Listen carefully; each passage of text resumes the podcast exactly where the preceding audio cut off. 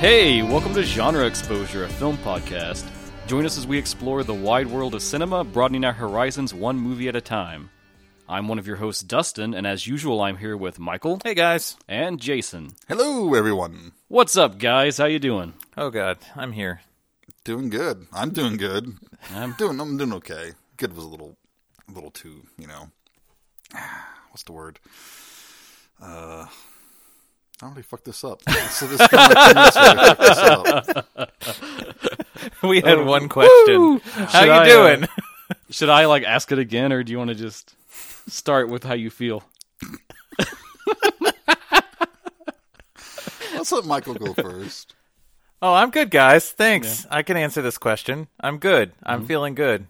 I just had a baby though, so Yay! Congratulations. thank you. Woo! You've been going through a lot with that, though. I didn't have I mean I didn't have the baby. Mm-hmm. Obviously my wife had the baby, but but yeah. So life is crazy. Life is very different. But genre exposure forever. That's right. Well, you left here. Oh. your newborn child and your wife. said, They're at home. Honey, I've got to go. I've got to do genre exposure. That's Don't try to exactly stop." what I said. That's not what at all I said. I you begged for permission. I did. I did. I got a shore leave for a little bit. We are appreciative for her sparing your time, That's right. and congratulations, Thank you. Thank you. Congratulations, man. It's so exciting. Thank you. Jason. How you doing? I'm doing well, thanks. Take two. I'm doing very well. I've had some house issues, but you know things are getting there. So, But it you looked know, good when I pulled up. It wasn't a giant chasm Not anymore. a big pit around my house. No, well, that's a plus. and not the kind of pitch you want to have. I'm on the basement. Yeah. yeah. No, no, you don't want those either. Well, I mean, if you're Buffalo Bill, you do, but okay, well, I'm not Buffalo Bill, so Not yet. I don't think I like what you're implying, sir. I, I mean, I've seen what you do in here. What's that song that's always playing on the radio in here? oh, yeah. Well, what is the name of that song? Shit, I don't remember. Something about horses. Yeah. What? I The don't song even that know. Buffalo Bill's listening to when he's doing his little dance and putting on his makeup and stuff. I forget. It's something about horses. Right. Yeah. so uh, this is a podcast, by the way. oh, how are you doing, Dustin? Oh, I'm good. Yeah, glad to be here always. awesome.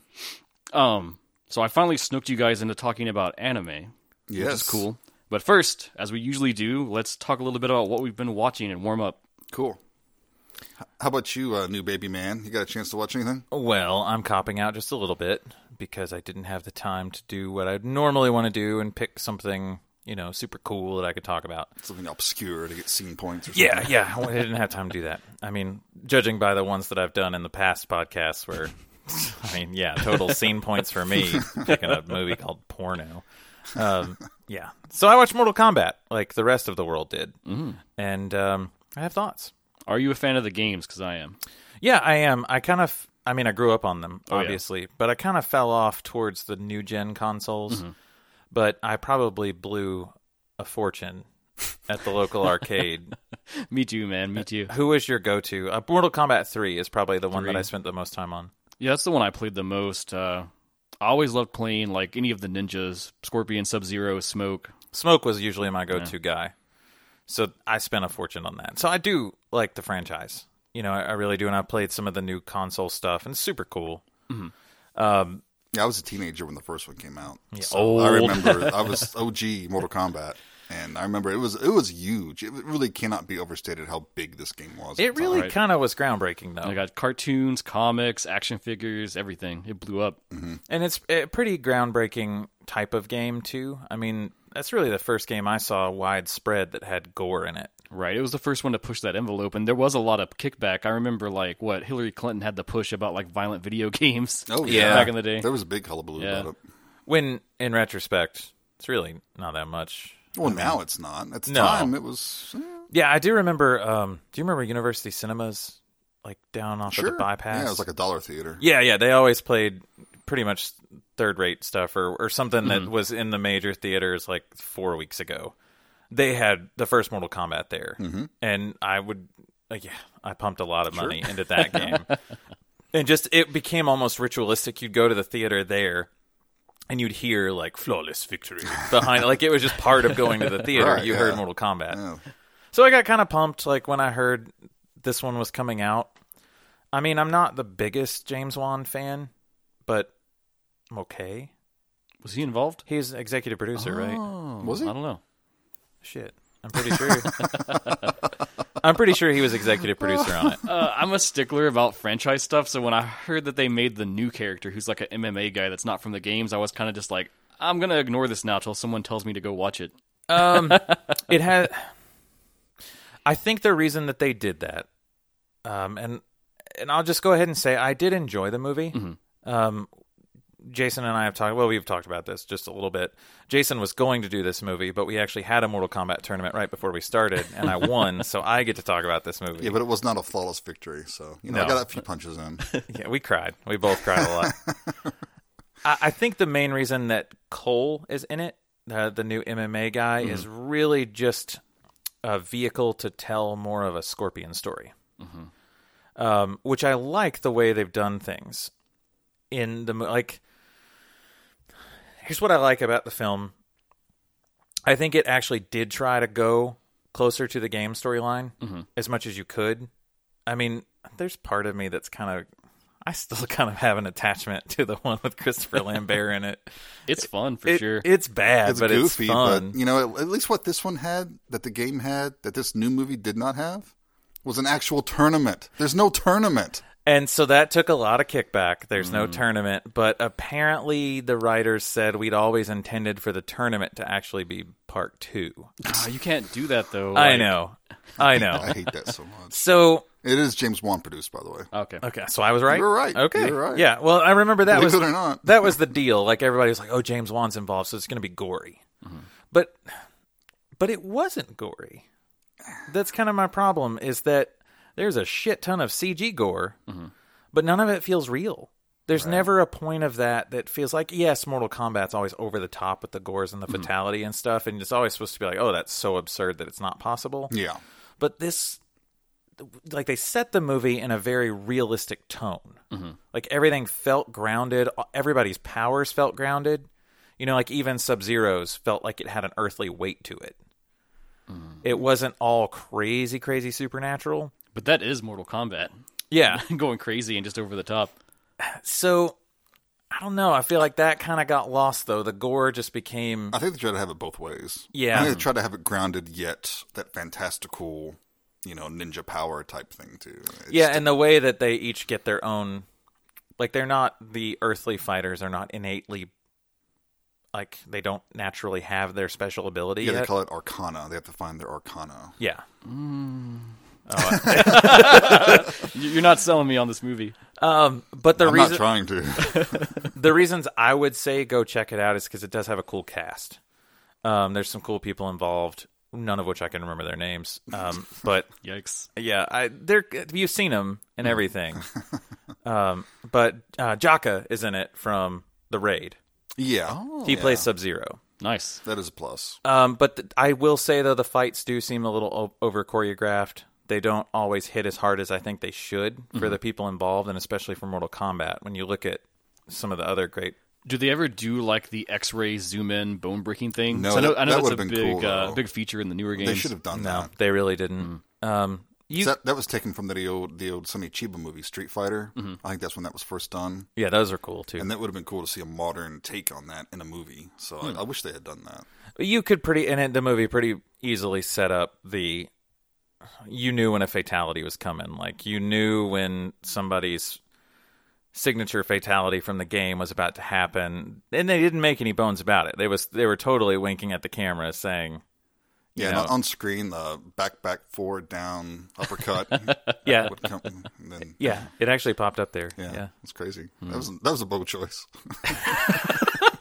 not sure i would have done that but cool i don't Wow. know did you look up did you notice who voiced cabal though Uh no, it's the i can't i the only way i know how to tell you is he's dewey crow from justified oh, I love. Uh, Dean Grove. also, he played Charles Manson in um, Mindhunter. Mm, okay. oh yeah, he was really good in that. A super awesome actor and really great in the film The Nightingale, which Oh, I still need to see that. Still need to see. I that, wanna- yeah. That movie, right? God, I'll plug that so fucking hard. 'cause maybe it that- should. Hey, we haven't seen it. Maybe, dude. uh, yeah, it's a maybe good we should watch choice. that. It's a painful watch. I will tell you that. Like emotionally, well, that's my thing. Yeah.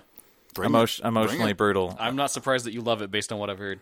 Uh, no, it's really good. He's great in it too. So I don't Hmm. know. I was a little like I told Jason through our messages when I watched it. yeah, I was like, I didn't turn it off. Mm-hmm. So obviously, I was entertained enough to leave the movie on. Mm-hmm. And I'll say, if you already have HBO Max for the other super cool shit that's on there, like God, there's how much Kurosawa's on there. Yeah, They keep adding good a lot. choices. yeah. So yeah, I mean, if you go ahead and get HBO Max for that, and then if you got time to kill, I mean, Um, have you guys seen? They recently did an animated uh, Mortal Kombat like direct to video thing. you were telling me about it, but I haven't seen it. It's kind of the same thing where it's very focused on the Scorpion Sub Zero storyline, and I've actually seen a lot of people online be like, uh, the the new movie feels awkward because this animated film that came out just a little earlier kind of did the same thing, but uh, Is that from a maybe- video game or something? Is that like from some of the lore of a video game? Yeah, yeah, it goes back to the very first game and kind of the setup of uh, Sub Zero and Scorpion and like the Lin Kuei. Okay, And that's what they did in you're right. this one too. Yeah, You just if I you're just didn't know if it had a video game origin or not. Oh yeah, well, I- and I think you kind of if you're not like super into the lore, you kind of that gets kind of lost. I haven't paid much past the third one, so How do you turn on the console? actually, fighting games are like the only thing I can do decently. no, you can't. Oh, interesting. Yes, I, can. I beat the shit out of you in all those fighting games. well, How many how many times did we suck. play Tekken and I just destroyed you? I never liked Tekken. Street We won't have to have a genre exposure tournament here later, but uh, Probably. Fighter Two tournament right now. Let's do it. I'm deadly with Cammy. I'll warn you. So yeah, I'll leave Mortal Kombat at that. Okay. No reason to seek it out, but you know, if you already have HBO Max, Why not? check it out. Mortal Yeah. Kombat, it sure is a movie. It's glowing and endorsement. Genre exposure gives it. Wow, okay. It's a movie. Jason, what have you watched? I watched another 80s film, sci fi horror hybrid, that for some reason I just hadn't watched over the years Forbidden World. Ooh, I know of it. I've never seen it. Yep, another Roger Corman flick, another alien ripoff, um, another movie using uh, recycled scenes from Battle Beyond the Stars, Nice. and he shot it on the sets of uh, Galaxy of Terror. Mm. Interesting. which were designed by James Cameron. So it was an awesome looking set, and he's like, "Yeah, I'm going to get my money's worth and make like three or four movies out of this." Typical Roger Corbin. That's his, fashion. Oh, yeah. that's his specialty. yeah. Yeah, Make one movie for me and you'll never have to see me again. I think was his slogan, his tagline. right? right. um, and it's fun. I mean, it's your typical '80s schlock, uh, a- alien ripoff. It's got gore. It's got Mm-hmm. a little bit of sleaze. Ah, the Checking goof- off goofy two of my alien. checking Yeah. off two of my boxes right there. I'm in. Yeah, it's it's a it's a fun watch if you like that sort of thing. Low budget sci-fi horror flicks. Cool. Where'd you watch it? Um, it's on Amazon Prime. Nice. Mm-hmm. D- do I need to ask? It's on Prime, so you don't have to pay for it. Thank you. I, my biggest complaint about it though is the hero. Um, let's see who's the main guy. Uh, da, da, da, da, da. Jesse Vent, I think is his name. he seems to have had a rousing career. Yeah. he- um. he- He's just not good in the part. he, he's like supposed to be this big heroic ladies man, like all the women are fawning all over him and stuff. Mm-hmm. And he's just this craggly, middle aged. He's like some dude you'd always see out in his lawn, like drinking beer or something. I mean, he just doesn't. So maybe, and maybe he- not the right fit He's for playing that. Mm-hmm. kind of an anti-hero, so I get that. Are you talking about him or me? what are you talking about? well um but he just doesn't really pull it off so he's one of the weak spots but you know again it's like an it's like an hour 18 minutes It's Yeah, hard to you're not follow that. invested. I mean, you're, it's not like you're super Yeah. invested in anything. so if you like schlock well, check it out it's fun I'm pretty sure this could have been schlock exposure too. So just as easily. I yeah. think we we're all in. it's one of my great weaknesses how about you dustin what have you been watching All right, so we always shill something at some point in our episode, so I'm just going to go ahead and do that now. Uh, I watched a film recently called The Day of Destruction, directed by Toshiaki Toyota. And I want to talk about this and mention it because I actually got the opportunity to start writing a little bit for a website covering horror movies, reviews, news, articles, that kind of stuff. awesome Th- I thought the name sounded familiar. So Right. that okay. Um, so it's the Grimoire of Horror, and they have two different imprints: the Yurei, which covers Eastern cinema, you know, Japanese, Korea, Hong Kong, all that good stuff, and then the Banshee, which covers more Western stuff, the usual fare that we watch. And I, I don't know, man. The stuff you bring is never, never banshee. probably not. No. Um, But yeah, they're really cool. They're very nice. They're very uh they I like working with them cuz they kind of embody the same spirit that we have about like being positive about this stuff, sharing your love, spreading the word, getting it out there, Awesome. all that good stuff. We So, need more of that. Yeah. Um they're, you know, newer, they're still building up. They're a great place. Go check them out, follow them and read my review of this film which will go much more in depth than what I'm about to say, but um, Toyoda's a great director. He's been around for a long time, and I think if you like transgressive Japanese directors like Sono, like Mike, people like that, he should be in that category with all of them. But I think worldwide, he's often overlooked. Has um, he ever done anything like super provocative though to get him on the map like Mike has? You know, he like has, but I just don't think it's really been seen outside of Japan very much. gotcha. Okay, Which There's even so now, much we like don't see. It's yeah. a crime. I think Third Window has a box set of some of his earlier films, and it was like a limited like two thousand copies thing, and it's been out for a few years, and there's still copies of it. Oh. So that tells you like there's really not people just like rushing to get. Well, this there won't stuff. be there won't be copies of it now because you just plugged it, and I- everybody's I going hope to run so. out. You're getting the word out, man. Oh. I Oh, hope it sells out for them. all of our all of our crazy followers are going to go right there right now and buy it. we'll see. I, I've already bought one. I can't buy more. So No, that's not true. You can buy as many as you want, Dustin, That's on the backup copy. you know.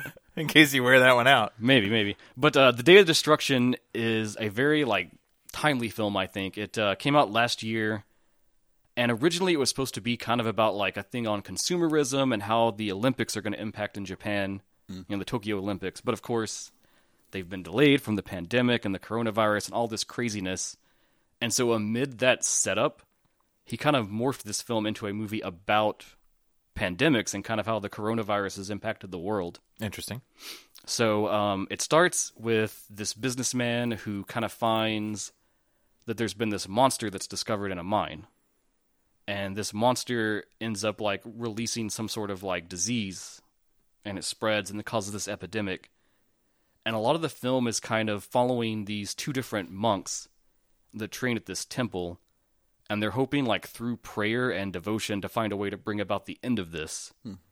And It's it's Hmm. a little familiar. We'll just leave that there. how so? Uh, Oh, the fact that you know, let's not embrace modern science. Let's just pray it away. Um, and that's a point that the film really makes. And they even, you know, stated at one point that um, prayer is not enough to end this. Yeah, I mean, It takes more. think we figured that out here too. And it's got this great, like, very punk rock in your face style. It's very bold. It's also very art house. It's not like, it's very, like, you'll be in one time and then kind of jump to a different time and then flashback earlier. Um, but it's very, very stylish, very impactful, very hard hitting. And it kind of raises a lot of questions about, like, how people, how governments, how everyone has handled this pandemic and the way we treat one another. interesting. And so I thought it was, you know, very emotionally impactful, very strong visuals. I'm not even going to talk a lot about the plot because it is like a, a lighter plot and it's more about the mood and the tone, I think. Okay, Cool. Yes. Very interesting. And I know that SRS Cinema is going to put it out on Blu ray here in America. So Nice. one to look for. so maybe by the time this episode comes out, Perhaps. it might be, it might be out there somewhere.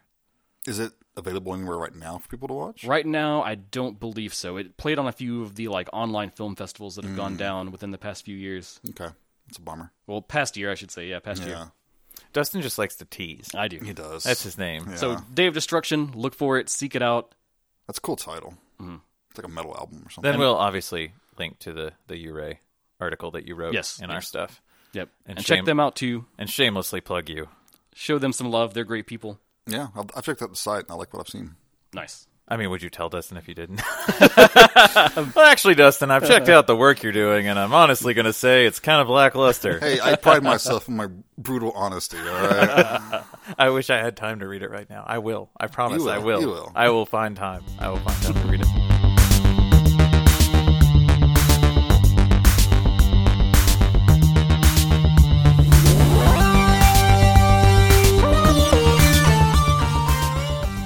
Today, we are going to be talking about Promare. And I want to start us right off the bat talking about the name of the film because I need to correct myself from last time. Okay. What Hmm. did you say last time? Do I need to edit it?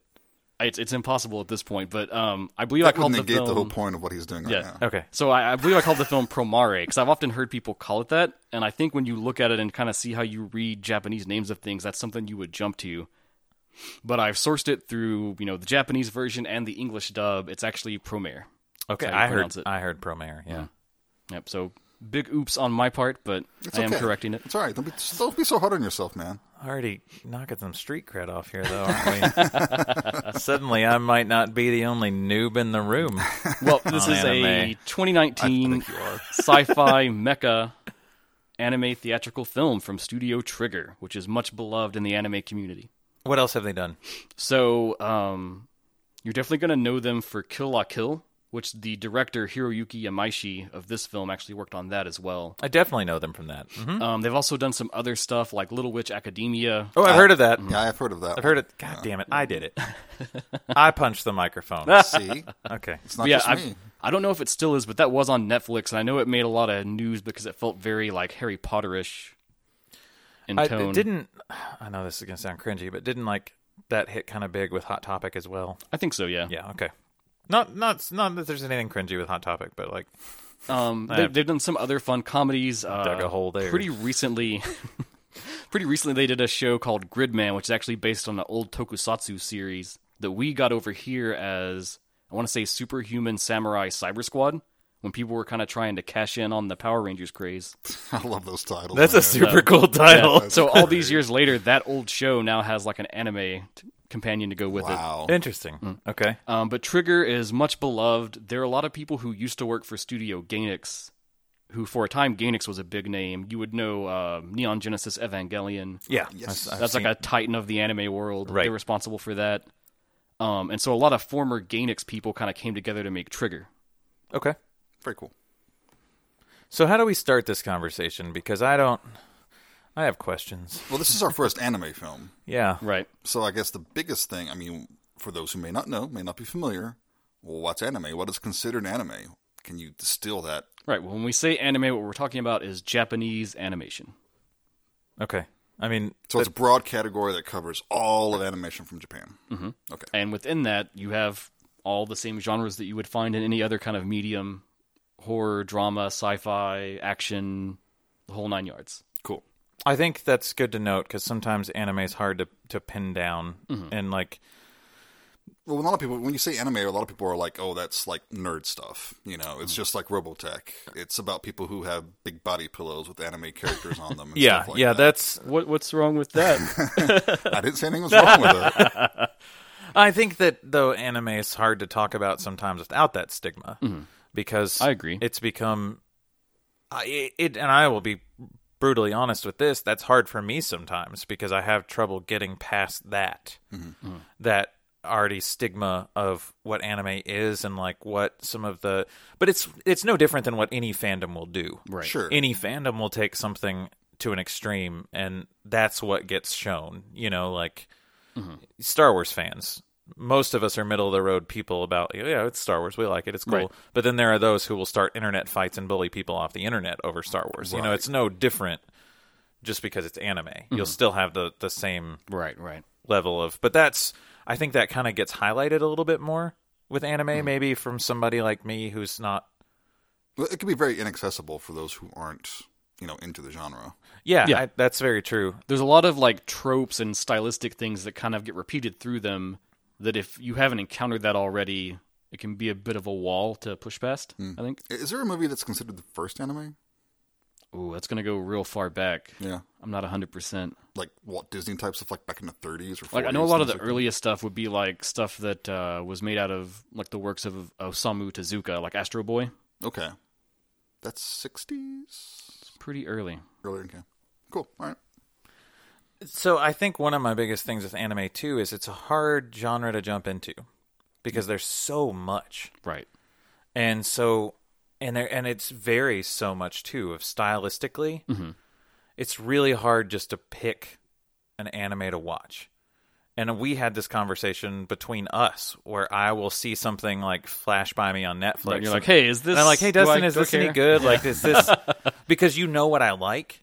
So it's easier for you to say, well, I know you like this, so I can recommend this, and and that's an easier way for me to jump on.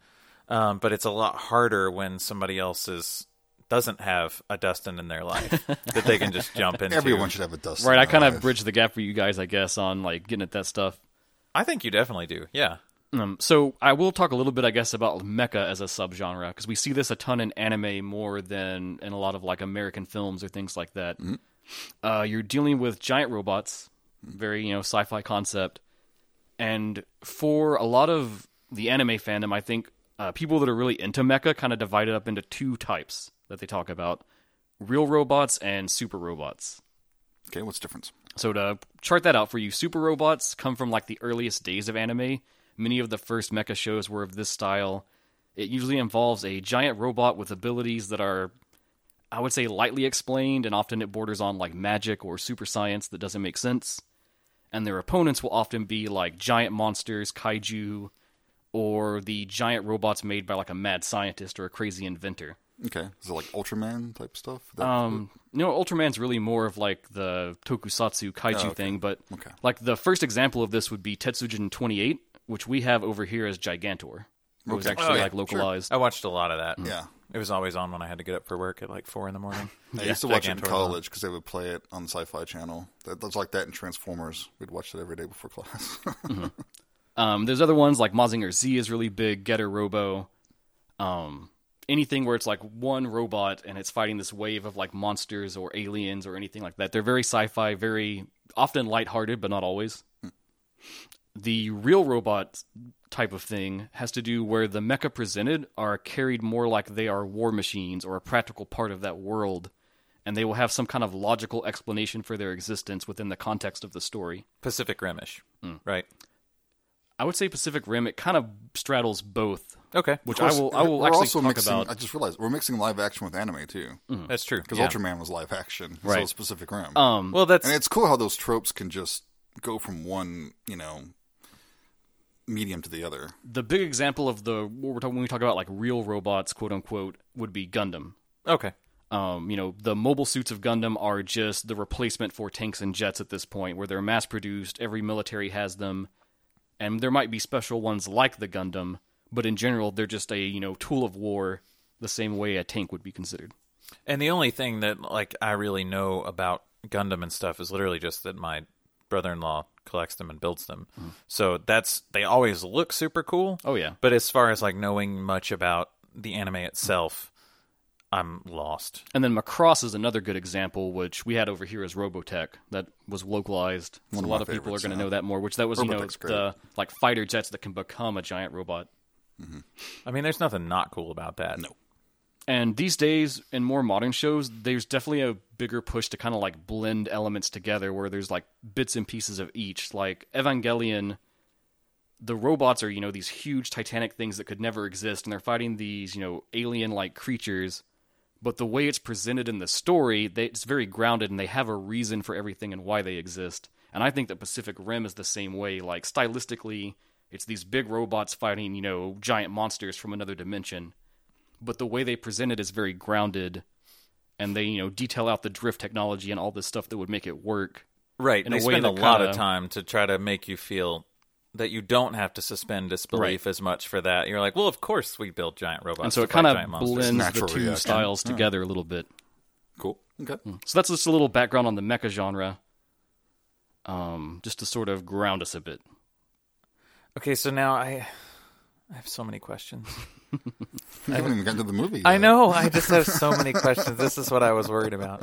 Okay, continue on. Yes. I'll, I'll- I'll interject my questions as they seem. Save all questions till the end of the. Um, I'll give you a little more background just before we dive into the film. So, like we said, it's produced by Studio Trigger and X Flag, directed by Hiroyuki Yamaishi, which would best be known for Kill la Kill, which he made for Trigger, or Gurren Lagann, which was a mecha series he made at Gainax. Okay. Um, he is very known for sort of a fast, frantic animation style and storytelling, Oh boy. which I think for is sure Promare, yeah. you're going to see it in Promare, yes. Uh, the writer was Kazuki Nakashima, and he actually worked on Gurren Lagann and Kill la Kill with Amaishi. So this is kind of like old hat crew coming back together to make something. That's cool. Yeah. It definitely felt polished. It felt like a studio full of people that knew what they were doing. Oh, yeah. that's for sure. And that's kind of the appeal of Triggers. They're all kind of veterans from other studios, and so it's people that are really in this world and really talented, and they've just come together out of this love for making anime. Sure, I And I get that. Mm-hmm. think that carries through in a lot of their works. As much as I didn't understand a goddamn thing I watched, I definitely got that vibe. Um, For so sure. The film does use a lot of 3D CG, and a lot of that was handled by Sanzigen. And the technique they use is actually an animation technique that's been used in some newer films like the Lego Movie or Into the Spider Verse. I saw a shit ton of Into the Spider Verse in this. and stylistically it's where it's this thing where it is animated but because of the way they're animating it they can kind of move a camera as if it were a film and i think it gives it a lot of style and visual flair The technique itself is very cool. Mm-hmm. Yeah, when I was when I was watching this, I I did notice a lot of that, and but I, I'm sure that Into the Spider Verse was not like the first thing to do it. I knew that for sure, but that I think is why you made a good choice on this as one to show because it felt a little more familiar for me. and technical merit wise like if you're deep into anime you're going to know that there's a lot of jokes about shows that use terrible cg and this because it does have the budget of a theatrical film they were really able to kind of bridge that gap i think where they use cg but it never kind of pulls you out at all Yeah, I mean, it all felt like it was part of the artistic choice. There was never a sense of this film that I thought was like, well, that's budgetary reasons. It all seemed like it was part of what they wanted to do. I thought it was a good blending of styles. Um, the music is another thing. It's composed by Hiroyuki Sawano, who's a veteran composer who's worked on a lot of animes. I love him because he's worked on a lot of Gundam stuff recently Gundam Unicorn, Gundam Narrative. And there's something about his compositions. I really love the feel to all the music he makes. The music was cool. Yeah, music was There was some good, like, kind of, I don't know, there was some good 80s sounding stuff happening in there, like some 80s rock that I was really And digging. he does a good thing with like he'll have these big orchestral moments, but then also it's cool to have like some more like synthy digital sound going on at the same time. yeah, and it fit. I think it very much fit the movie. Um, there's two little prequel shorts that got made, Side Gallo and Side Leo, that are sort of prologues about some of the main protagonists in the film. Uh, they're not essential, but they're cool. It's a good thing to check out if you enjoy the movie just to see more of it. I have to go back and watch those. Um, and then just a little stats about the film. In its opening weekend, it debuted at number eight in Japanese box offices, and it grossed 41.4 million yen over its first three days. Is Um, that unusual for an anime film? it did well. Um, it went on to end up grossing 1.5 billion yen, which would be about 13.8 million for us, and it was the 23rd highest grossing Japanese film in general of 2019. Oh, that's not. I guess that's not bad for an animated film if you consider put it in Hollywood box office terms. Like, I mean, outside of Disney Right. and their massive Their empire, you Titanic. know, yeah, they're gonna destroy that. But still, What I love about Japan is the fact that anime films they're not treated differently from other movies. Oh, no. you know it's not Yeah. it's not for kids, right? and it's it's accepted and it's not looked down upon.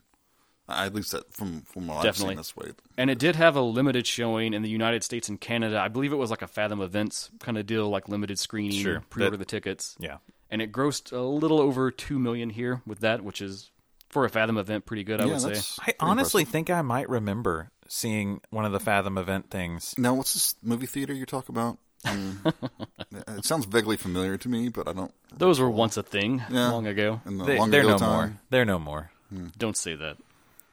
Well, right now they are. We'll Hey, see. you're talking to a guy who thought movie theaters died when they stopped showing, you know, actual film. film, yeah, 35 millimeter film. So Let's go ahead and make a pitch right now. If you want to save the movie theaters, give me more comfortable seats and give me good screens and give me good speakers. Update update your shit. that would all be nice. Turn the bulb up so you can actually see the picture. and Yeah, things I will like just that. say that. Update your shit, make it worth watching in the theater. Yeah. also, maybe make movies that are worth going to see in the That's theaters. true. That's true. Ooh. hey, hey, come Don't- at me. throwing some Come at me. shade. The best, the best stuff is indie, low budget stuff right now that's not playing in the theaters. I mean, Dustin killed the podcast during Dead and Buried when he threw out his big political statements about censorship. So we'll see if we just killed the podcast. if it survived Dustin's political statement. So let me hit you with the synopsis. 30 years ago, a new race of flame wielding mutants suddenly appeared, destroying a large portion of humanity. These so called Burnish have continued to appear at random, leaving a trail of death and destruction in their wake. The Autonomous Republic of Promopolis is a thriving nation thanks to the incredible efforts of their leader, Cray Forsyth. A team of firefighters known as the Burning Rescue is tasked with stopping these horrifying creatures using the most existent technology available.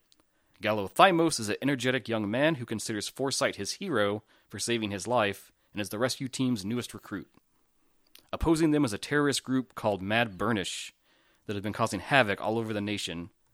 After an encounter with Mad Burnish's leader, Leo Fotia, Gallo sets out on a fated quest to find the truth about these cre- these entities, ultimately leading him to question everything that he previously held to be true. I probably should have read that synopsis before I watched the movie, and then I maybe have understood it a little more. Well, how come did- you had a problem with the movie? You had a problem understanding it. I didn't. Yeah, that's. I mean, that's what I was nervous about because I don't feel like I understood a lot of it. How come? True to Amaishi's style, it definitely throws you immediately into things. I so even at the b- opening scene where the, all the shit goes down, you know, Right, and so like that's they're the, the big blow up where all the Burnish first appear. now I do. So I guess if we consider that the opening scene, I've almost considered that the credits. Mm-hmm.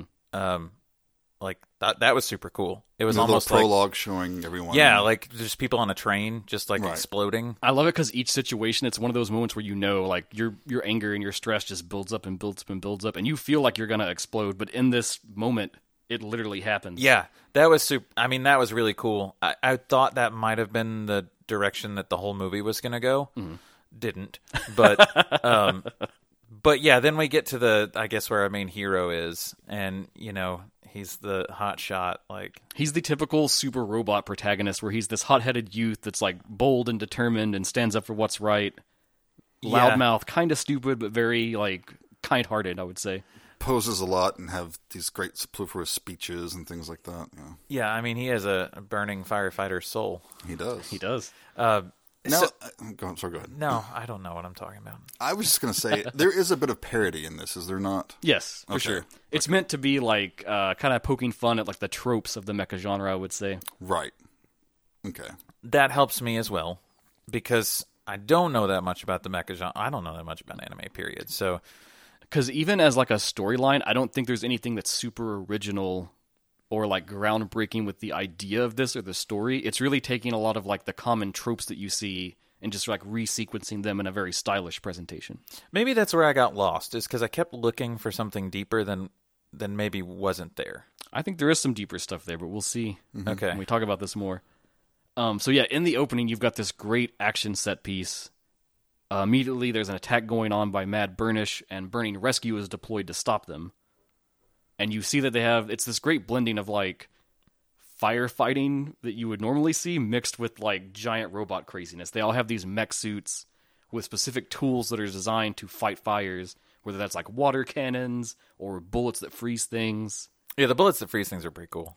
We need to develop these in real life to give to firefighters because that would just be That would too, be too awesome. cool. Yeah. I don't know, man. And you know they don't get a I lot don't know if we of want some of those guys using that. It's a couple of my friends that are firefighters. They'd be like, "Hell yeah, I get that." I'd be like, "I don't know if you should have that, man." and they don't get a lot of uh, attention paid to them, but because really it's uh, what it's over two hours, I think the film just about, and a lot of it really only focuses on a few characters, but there's a ton of people in it. So like we learn a lot about Gallo, but a lot of his crew and Burning Rescue, they're more of just background characters. They're each interesting, but they're kind of just like a a trope of a character. Yeah, I find that a little distracting because so? I, I did because it feels like these characters should be more important Mm-hmm. than they actually are. Uh, and maybe that's also part of the point. I, Mm-hmm. I didn't know if that was part of the kind of gentle ribbing it was giving anime. Like, there's just always this squad, there's always this Mm-hmm. Right. group of people with all these different talents and stuff. And we kind of see them, but we don't really get to know them. I thought maybe that was sort of a meta joke in a way. Mm-hmm. I also thought perhaps they were being um, set up to die at some point to fuel, you know, his revenge and things like that. I was glad that didn't happen. Well, see, Trigger actually kind of has a trademark thing of like in a lot of their shows, late in the show, there'll be like a dramatic death of a character that kind of pushes the final That's act. exactly what I was expecting. And I was actually surprised that they didn't do that, and I wonder if that was them sort of playing with was- the expectations that their it, fans it would was have. Mm-hmm. definitely them subverting your expectations. I think. If they killed that goddamn mouse, I was turning it off. Though. yeah, I uh, wanted more of the mouse. I Vinny, know. yeah. There's a tiny little mouse that hangs out with the the tech girl. Mm-hmm. uh, and that's a trope of a lot of super robot shows is they would have a mascot animal that was kind of like a goofy little creature that would hang out with them. yeah, Well, he was cute, and I liked him. Voltron had mice, right? Yeah, Voltron had mice. Um, but yeah, the team. So it's like you've got like the really cool, awesome leader guy. You've got like a strong guy, a smart guy, the cute girl that does all their technology and stuff. And they don't get a lot of development, but they're they're kind of just one note people that are cool and just serve a role in the story. Mm-hmm. And let's not forget the gruff captain, It's always telling him to stand down. You can't handle this fire. Stand down. And then, of course, Ina. She gets probably the most development of any of the crew. She Right. she flies the support plane, and kind of has a thing with Gallo going on. She gets a little bit more focus. It almost bothers me a little bit. Why? That she the only reason she gets to focus is because she's got a love interest with the main. Well, also her sister is very relevant to the story. I think that's the other angle on Mm-hmm. her. Maybe. I don't know. That was a big uh the beginning you're talking about because they're introducing all these characters and it has their names flashing on the screen. and Mm-hmm. Right, stuff it does like the that. big stylish, like giant signboard names of people. Boom, popping right. up. And I think I was a little distracted because I was trying to. Okay, this is who this. Per- I thought they were going to be more important, so I was kind of trying to remember their names and their roles and stuff. And the big name signs, that's another studio trigger like Oh, is it okay? classic that they do. Okay, it, it kind of took me out of the movie a little bit. I know it's supposed to because it's obviously a device, Mm-hmm. Right. You know, um, but it, it made me direct my focus on this group that I thought was going to be more important. So I don't know. I think maybe you had the same problem. Maybe I did, Michael, about being able to follow everything. Plus, I'm also old, and this movie is very kinetic and Very very, kinetic. fast. It's it's insane. Yeah, when I messaged you, I messaged Jason um, outside of our normal little text group, and I was like, "Hey, I need help." And he was like, "What's going on?" I was like, "I need you to explain Promare to me, so I don't sound like an absolute idiot when we go to record this I had to podcast." make sure he wasn't having a seizure first. and you actually asked me. You said, "Did you take Dramamine before watching it?" and I was like, "No," and I think I should have. It's, It's technically marvelous. It's visually it's a spectacle. right. but it doesn't let up. Mhm. Right. They hit the gas and they never stop the whole There are way. moments of calm eventually. There are eventually, but, for the first 30, 45 Yeah, minutes it's full or so, throttle. Yeah. it's like I'm sitting there like, oh, I don't know if I can handle two hours of this. Like, this is, there's a lot going on, and if this wakes that baby, fuck you, Dustin. but it was, but it's enjoyable to watch. So I think what I my problem was is I didn't just let it be. I didn't just watch it to watch it. You know, I'm kind of still digging for something, even within those first kinetic 30, 45 minutes. I'm looking for something there that's not quite there yet. Right. I can see that. That's just a battle. You're probably supposed to let it wash over you, I think. You know, don't fight it. Just go with it. Right. And so during that battle, he clashes with um, Leo Fotia, who is Mm. the leader of Mad Burnish, who's kind of the head of this terrorist group that's fighting on behalf of the Burnish. yeah. And they look all evil and angular. And Very cool designs. Um, and surprisingly, even though the film kind of sets up like he's the main bad guy or something, Gallo overcomes him right out of the gate and he gets arrested. And that kind of brings us into our first like calmer passage of the film. Yeah, that was. I almost had to ask myself if it was a simulation, like if they were running a simulation. Oh, like danger room or something Yeah, like that. uh-huh. because it just they got him, and I was like, what? okay, but then it sets up the true plot of the film, so Right. I get that. But yeah, And I think that's where we, when it goes into it, and you start to learn about Cray, who is the kind of like leader of the city, uh, Gallo's role model, um, and the setup of Promopolis and what's going on. The easiest way I can think to describe it is everything with the burnish. It's very much like the same metaphor you get in the X Men comics, where it's kind of a stand in for racism, I think. yeah, that was definitely not thinly veiled, so I got that for sure.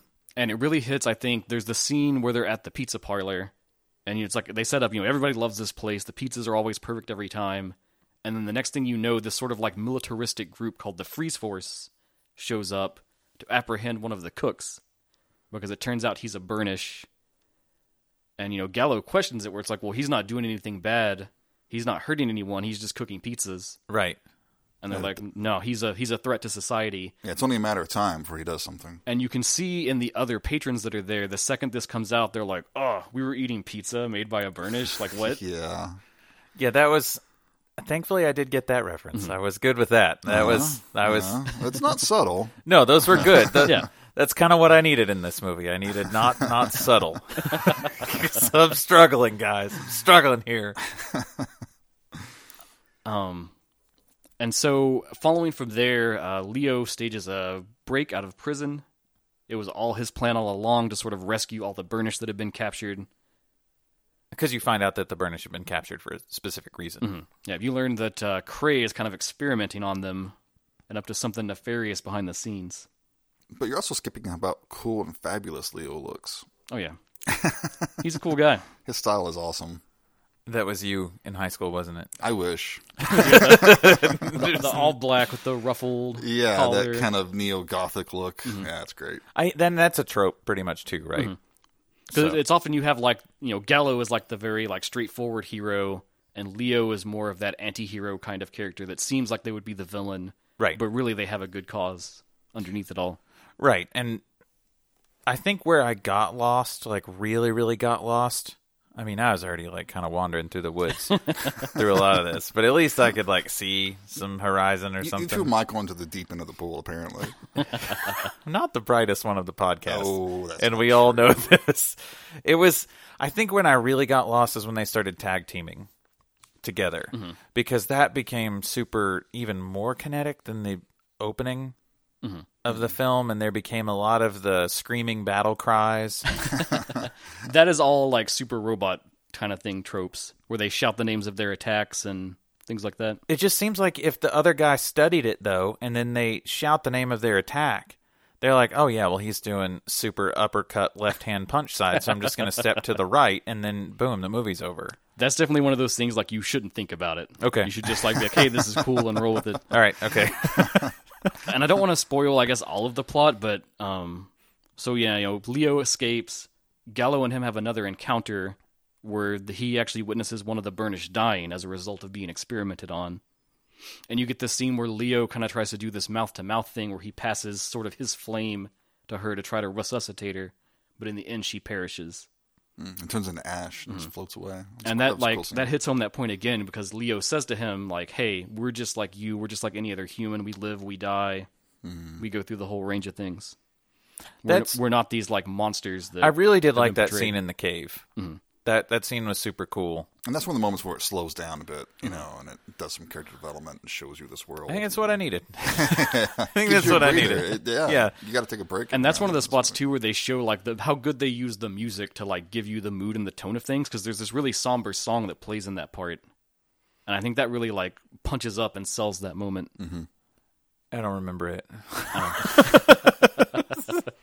Well, you were like assaulted by this movie, so I was. I you was. probably blocked some of it out. But let me say this though, because Dustin brought this to the movie club, it got me asking about more anime. Yeah, it's the point, right? Yeah, it got me asking about like broaden your horizons. you know, maybe this wasn't fully my thing, Right. but here's what I liked about it. Here's what I didn't like about it. So make me a recommendation, movie store guy. Mm-hmm.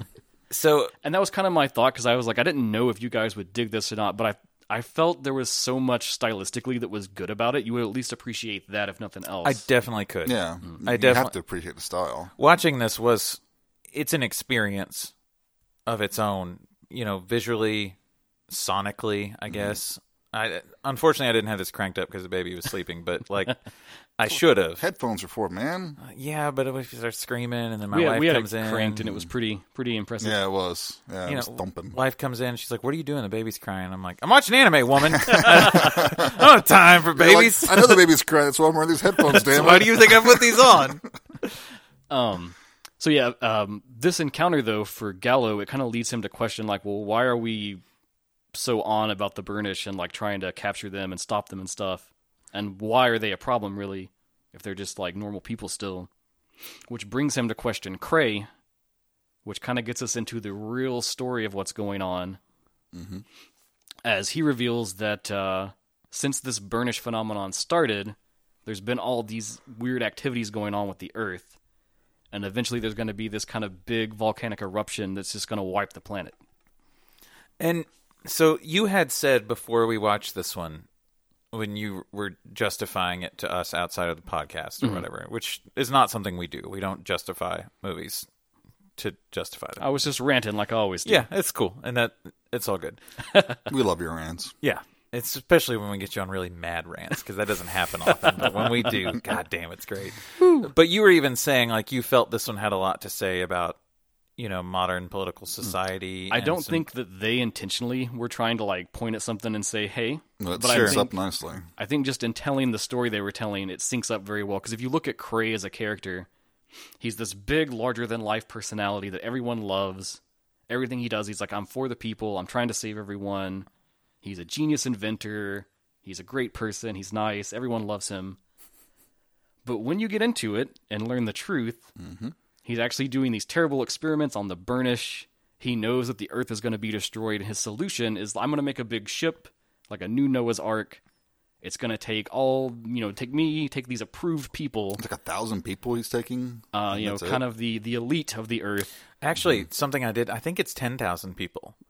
Um, and the reason that I thought that was interesting is because that's actually a Jehovah's Witness Oh, thing. I think there's like a 10,000. so um, Craze of Jehovah. This is what you're saying. Well, I'm, I'm not sure that it's like, but uh, that hit me because I'm pretty sure he said 10,000 people. And I was like, interesting. Hmm. But it's definitely that idea of like the special elect. yeah, the like ones who you will be were saved. Mm. deemed worthy that are that you were saved. Um, but he's going to pack them onto this ship and using the burnish as a catalyst, teleport to another planet that they've discovered that can support life What a jerk. and start things all anew.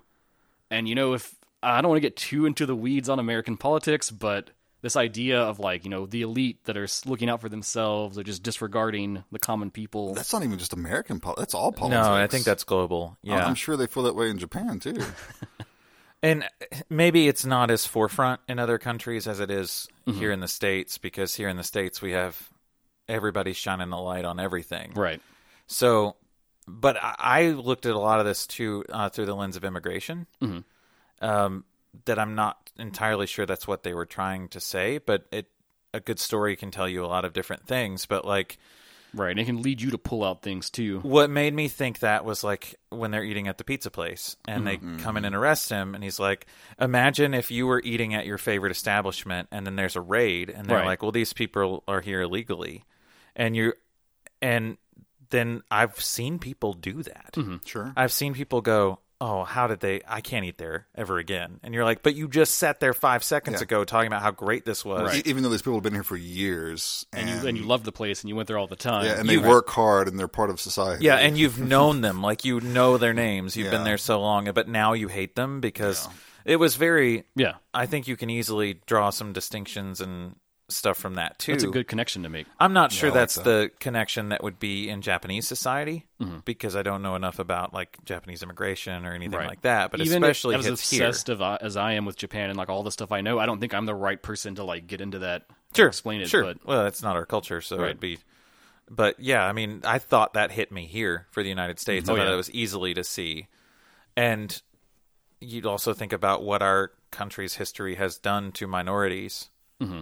in terms of quote science. You know, yeah. The British stand in for anyone who's been oppressed, for any group marginalized for whatever reason. yep. That's why it works so well. I, yeah, I think that that was definitely one of the things that kept me through the movie, though. Like that, I could at least connect with that. I'm not fully understanding all of the hyperkinetic things that are going on. otherwise, Hyperconnect. That's a good way to describe it. Yeah. So when Gallo confronts him about this, you know, he's told what's going on, and he's kind of like, you know, I'm doing this to save the world. And immediately Gallo rejects it, and he has that typical, I would say, like anime hero response where it's like, well, uh, you know, if you know this is a problem, then just go fix it. right? Find the answer. And he's like, well, I, I can't find the answer. But it's not that he can't, it's more that he won't find the answer. Right. Like finding the answer is going to be harder than what we can do this. Like, let's just exploit these people and then we get the answer we need. And unfortunately, it all comes at the hands of Harris, who is Ina's sister. She's a scientist that works for Cray. And it's very much like you can tell her heart's not in it, but Cray has promised to let Ina be one of the people on the ship. Right. So she's kind of doing it for the sake of her sister to protect her.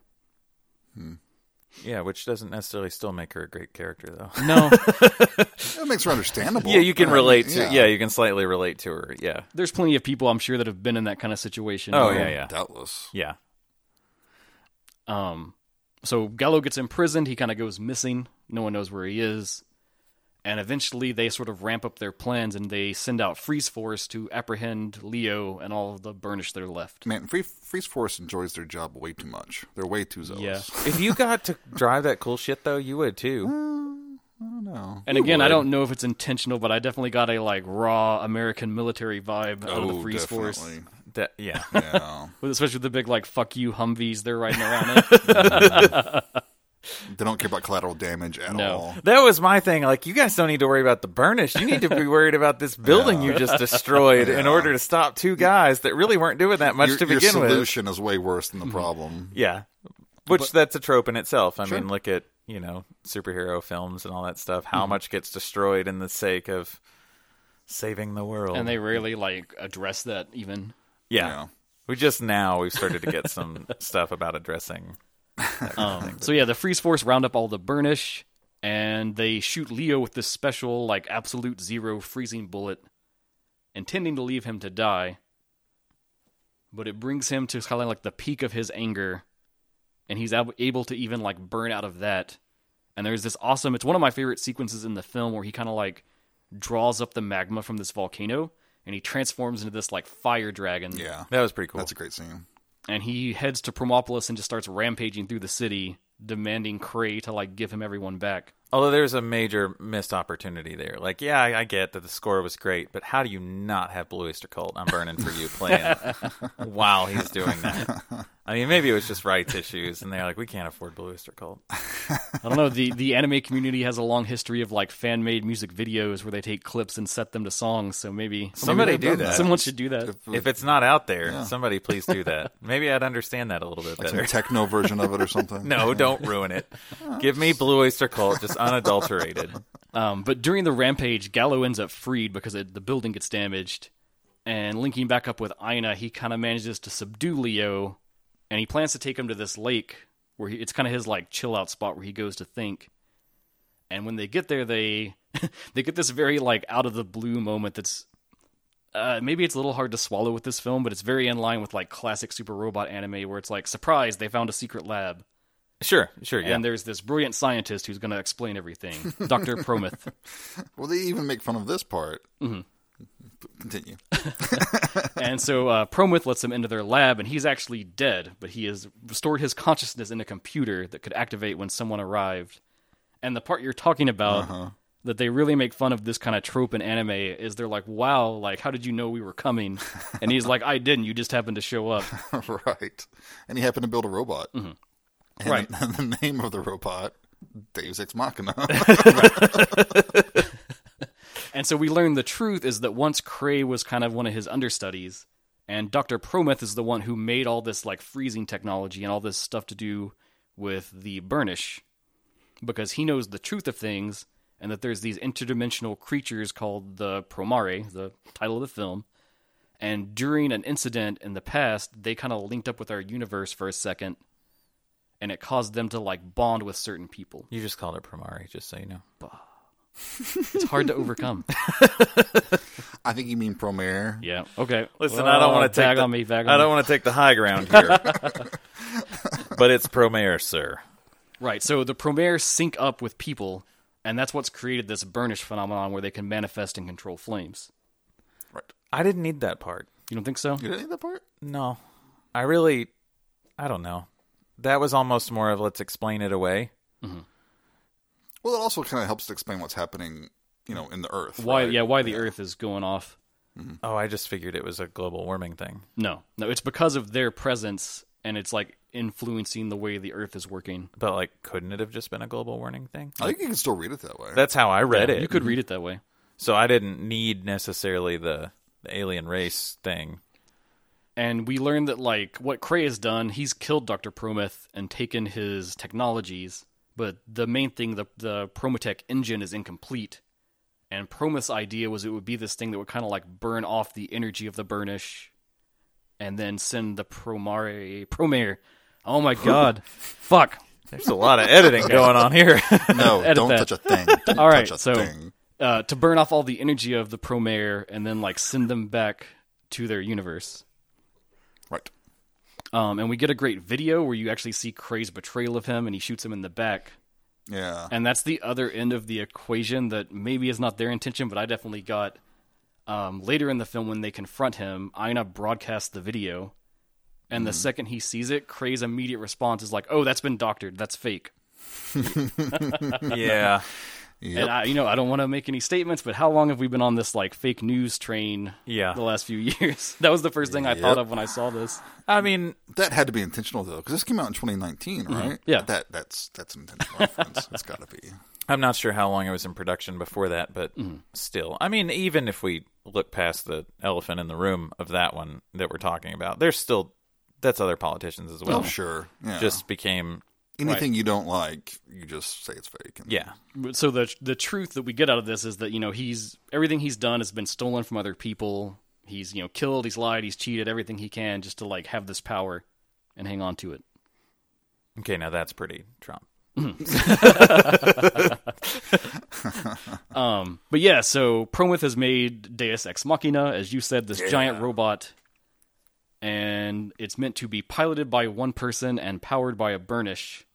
So Gallo and Leo team up to go back to the city and stop Cray from you know destroying the Earth, because using these engines is agitating the Promare.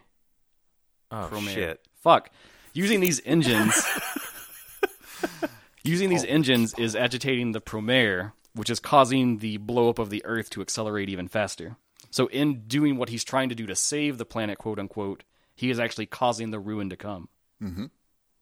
That's where I really got the um, kind of global warming vibe, climate change vibe that really hit for me there. I think from that kind of stuff. I can see that. Can we talk about the crazy ass dude that has like the teeth? Is his name like The leader of Freeze Force, right? No, yeah, maybe. What's his name? He turns into a tiny little truck at one point. Uh, I forgot his name. Does anyone know what I'm talking about, or is this you- some crazy ass shit that I didn't I think see? this is some baby lack of sleep induced dementia. no, he's nightmare like dreaming always. He he's. I think um, Fred Tatasciore might have voiced him as well in the American dub. of- Well, you didn't watch the Japanese language original? I don't want to answer that question. Poser. No, there was no posing before this at all. There was me. I I'll be honest with you.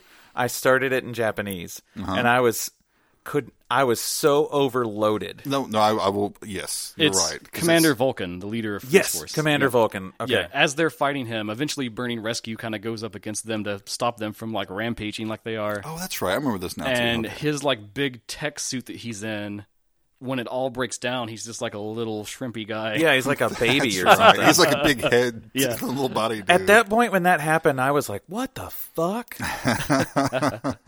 but no, I want to come clean about that. That I did have trouble because I started this with Japanese audio, but I was overloaded. I get that. It's like so Mm-hmm. I, it, kinetic. it really overwhelmed me and i don't like to watch things in a dubbed version but that overwhelmed me so bad that i was like i i need to finish this movie Mm-hmm. so i need to find a way that i can finish it and i'm not sure the american dub helped as much but at least it at least freed me up that i could more Mm. focus on what i'm watching and not duel it could be hard to read and gather the information and watch all that kinetic hyperactivity at the same time. right i will say i've watched it both ways i generally prefer stuff in the original audio but i've watched dubs in the past and sometimes i'll just rewatch them with the dub for fun i do think the dub on this film is pretty well cast and well acted It was good. I really enjoyed.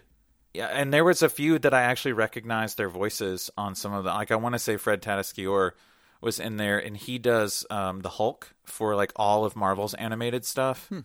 Um, so a lot of like regular voice actors that I've heard in a lot of American animation. Uh, Billy Bob Thornton was one of them, and That's weird. but he it but he did Steamboy too.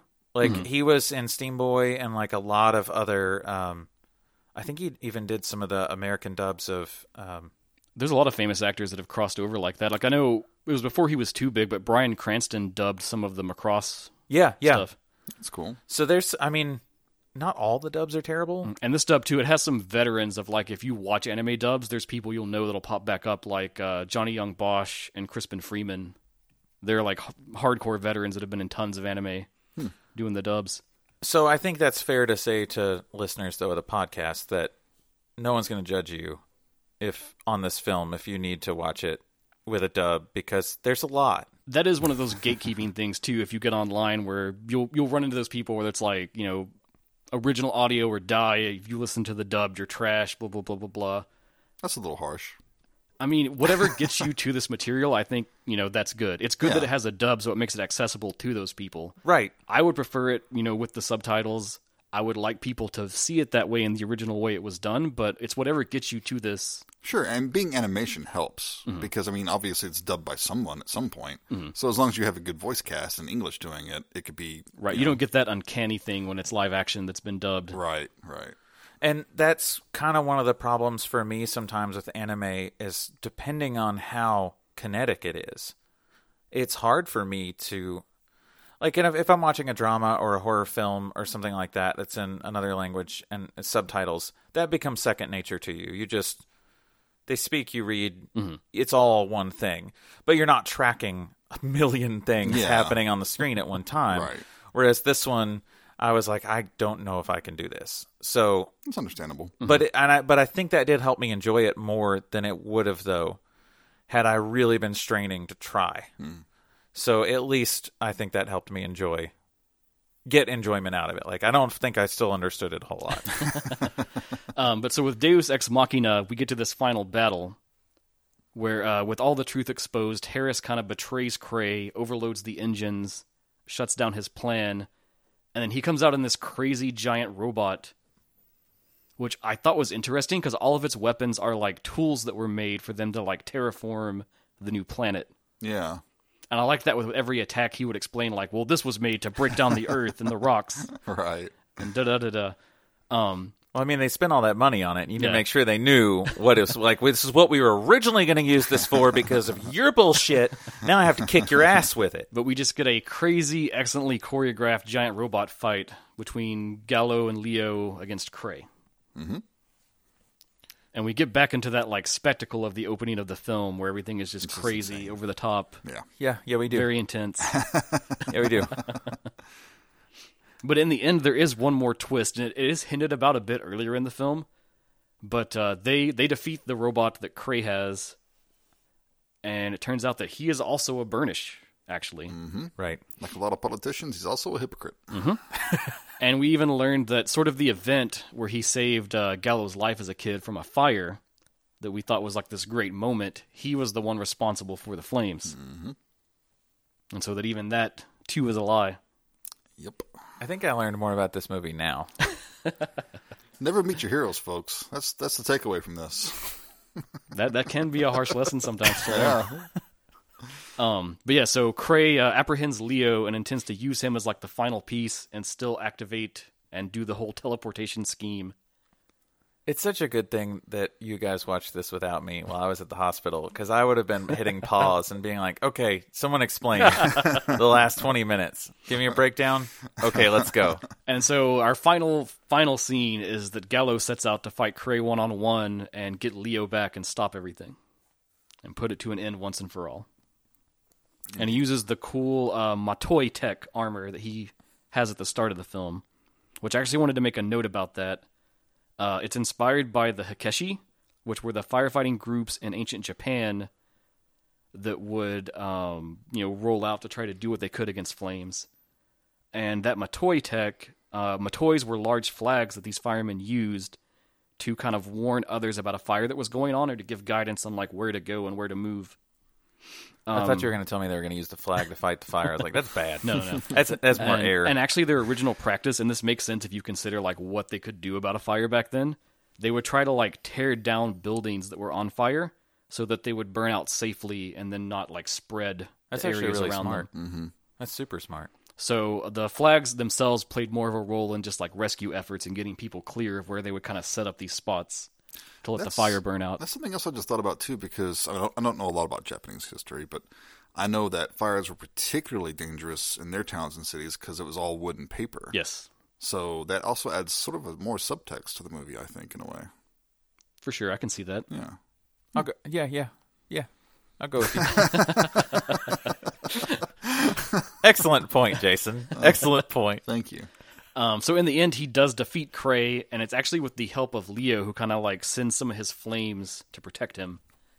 And we get this last moment where Leo is like burned out. He's dying the same way that the chick did earlier in the film. and Gallo gives him mouth to mouth and like passes the flame back to him to resuscitate him. Was this a shipping thing that we were supposed to see? if you, if you go online, you'll see a lot of people that like sell that story. That's like, oh, they're like a couple, maybe. Are they? Are they not? That's all common stuff in the you know anime Mm. fandom. okay. well, I saw that and I was like, "Well, saw that coming." I'm sure there's a lot of interesting fan artwork too. Pro- probably, probably, probably. I mean, he, he uses proper mouth to mouth techniques. Tiffany pointed that out when we were That's watching right, it. Yeah, yeah. Um, I never really got the vibe of like a relationship between them outside of just like friendship. But I mean, if you see that and you enjoy it, cool. Yeah. You yeah, know, I run don't with care. it. Do whatever you want, man. I can see read either way. I mean, fire and ice, man. It's fire and ice. So in the end, team back up together. They um, power up Deus Ex Machina again to kind of its final form, where it's as big as the planet. And using like the Matoi flag spear, they kind of organize all the burnish to fully burn out all their energy, while protecting the planet from the flames, and releasing the Promare back to their universe. hey, you got it right. Out of sheer tension to not be made fun of, I have mastered the proper technique of saying the name of the film. Watch him call it Promari before we're done. Yeah, so um, you know the burnished all burn out. They go back to being normal people. Krey is defeated, and the day is saved, and the Earth exists on. Yay! And then I, you, s- you get assaulted one more time because it's just giant, bright, fucking yellow screen credits. Yes, Yeah. And I was like, oh, God. I thought we were done. nope. and that scale of the mecha, that's kind of a thing that's a callback to Gurren Lagann, the mecha series they worked on back for Gainax. In that show, as it went, they kept scaling up. Like first, it was like a normal giant robot.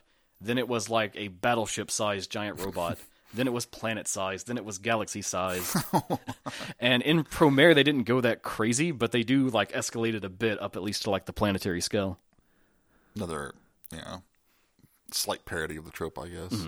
I think I'm glad that I've at least found a couple other animes that I do understand from this. Because, man, I was lost. It's. I mean, it's not. This is not entry level. No, So, like, if you were to recommend for someone getting into anime films, this is probably not something you would say watch first. I think I needed my uh, Studio Ghibli. I think that's, oh, that's so safe though. There's no risks there.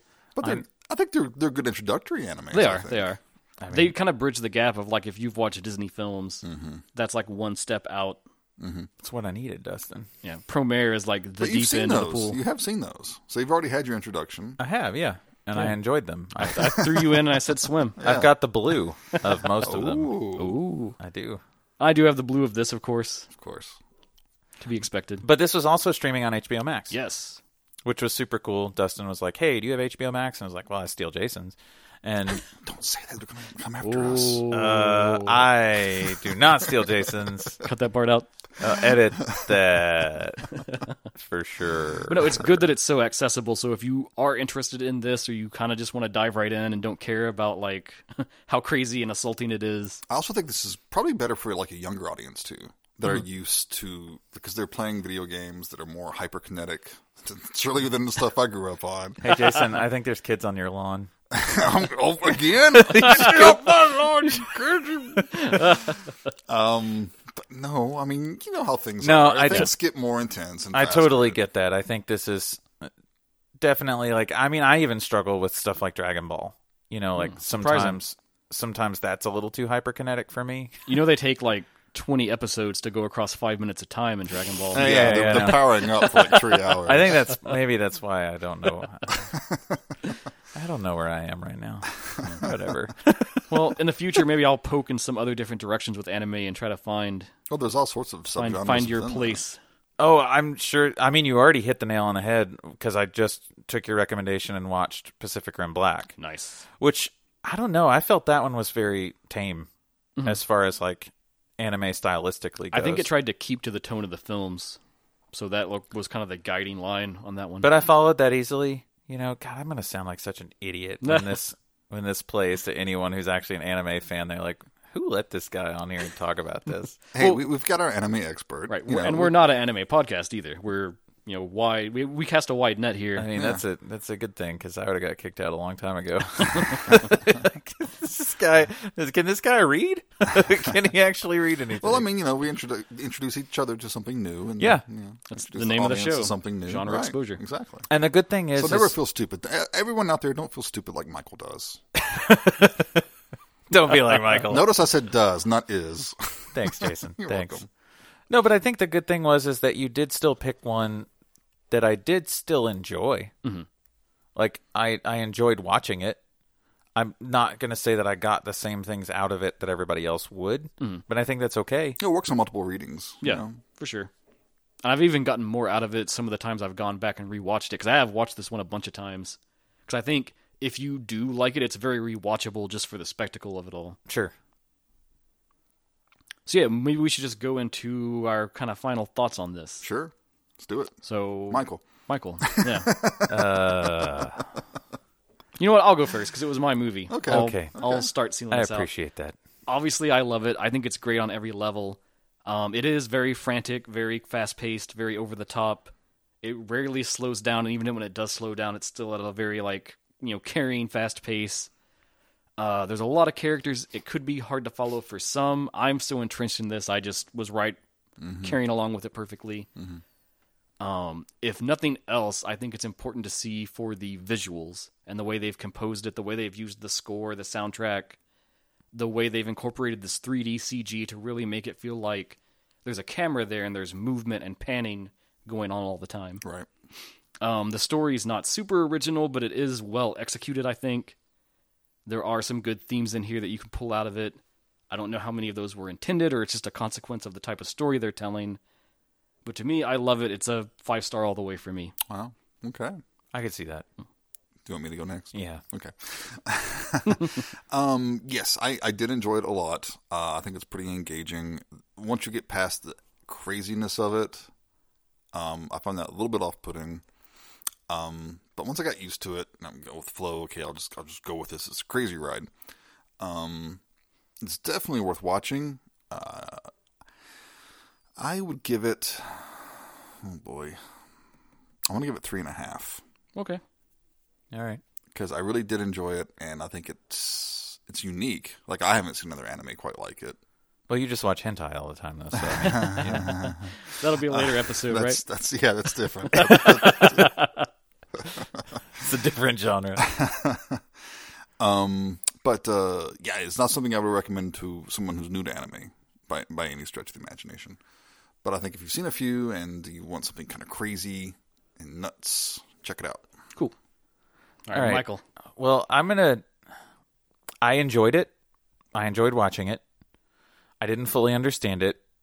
I think that this also would have helped me. Um, unfortunately, we had to watch this separately, Right. Um, due to baby and being at hospital and stuff. So we had to watch this separately, which I think might have helped me if I was in the room. I'm like a walking audio commentary for a lot of the things I pick.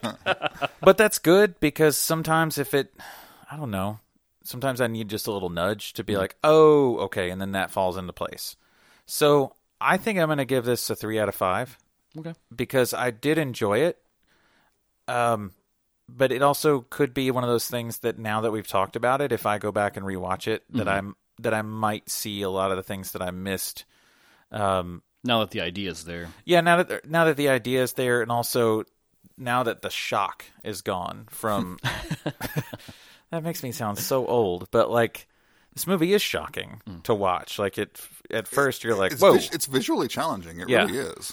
and I really appreciated it a lot. Like from an artist's point of view and from an artist's standpoint, there's some very original, you know, animation happening here. It Oh yeah, gorgeous visuals. Absolutely. I mean, but like we said earlier, it did kind of remind me a lot of some of the um, Into the Spider Verse stuff, like when that kind of got a little crazy and trippy. Yeah. So that felt familiar at least. But yeah, I think it's definitely worth watching. I'm sure that if you're an anime fan, then you should have no reason to not watch this. Like you probably should have already watched it, and Dustin's probably sitting here judging you. Like you haven't seen you haven't seen Promare. Wait, Promare. Oh no, I'm never gonna live this down. And you know, the bad thing is we've made so many jokes now, it has to stay in. Oh, it's gonna Yeah. stay in. Oh, it's yeah, staying there's no question about it. Because I mean, I never trip you up. Ever. like I could be like, Hey, you know that one movie from like I don't know, the seventies with that one guy in it and Dustin's like, Yeah, that's actually and will like rattle off the movie that I'm thinking of and then tell me everything else about it. And so I can't get him on anything. So Listen, always stay humble, folks. so if if he fucks up a word of the movie, Yeah, we're then uh, on 'em. I'm on Pouncing. him. People Yeah. get stuff wrong, and you got to be able to accept that. So don't beat yourself up too much. I actually won't. I don't think so. We'll just see. Wait till you hear the playback of this. You'll Okay. be like, God damn it. we'll see. We'll see. Well, it's my pick. right. Next What's, time. what's coming next? Yeah, we got. So there's a new A24 film out. Woohoo! So that's my jam. Let's fucking watch it. St. Maud. Saint Maud. Right. Nice. I'm, I'm stoked. I've Yeah, been waiting wanting to watch, this. Yeah. So let's do it. Let's watch St. Maud. Far out. Can't wait. Killer. All right, guys. Thanks as always for listening. Please hit us up on all of your favorite channels, whether it's the Instagrams, the Twitters, the Facebooks. I don't know. What is, are there any other ones? Uh, email us at genreexposure at gmail.com. yeah. We want to hear your thoughts. We want to hear your movie recommendations. If we get recommendations in, we're going to start covering films that people suggest to us. Yeah. Send me something. Send me send something to something. watch. Give us something crazy. Yeah, something crazy, something weird, a film that you love that you think not enough people know about. We want to boost the signal on cool stuff. I mean, I'm so excited for that day It'll happen. when somebody gives us something cool, and I'm like, "Damn, I never saw this. That movie's awesome." Yeah. All right, that's what this is all about. Yes. Yep. All right, guys. Well, it's been fun. Yep. All right, We'll see you next time. Yeah. Next time. Bye, Take care- everybody. Take care.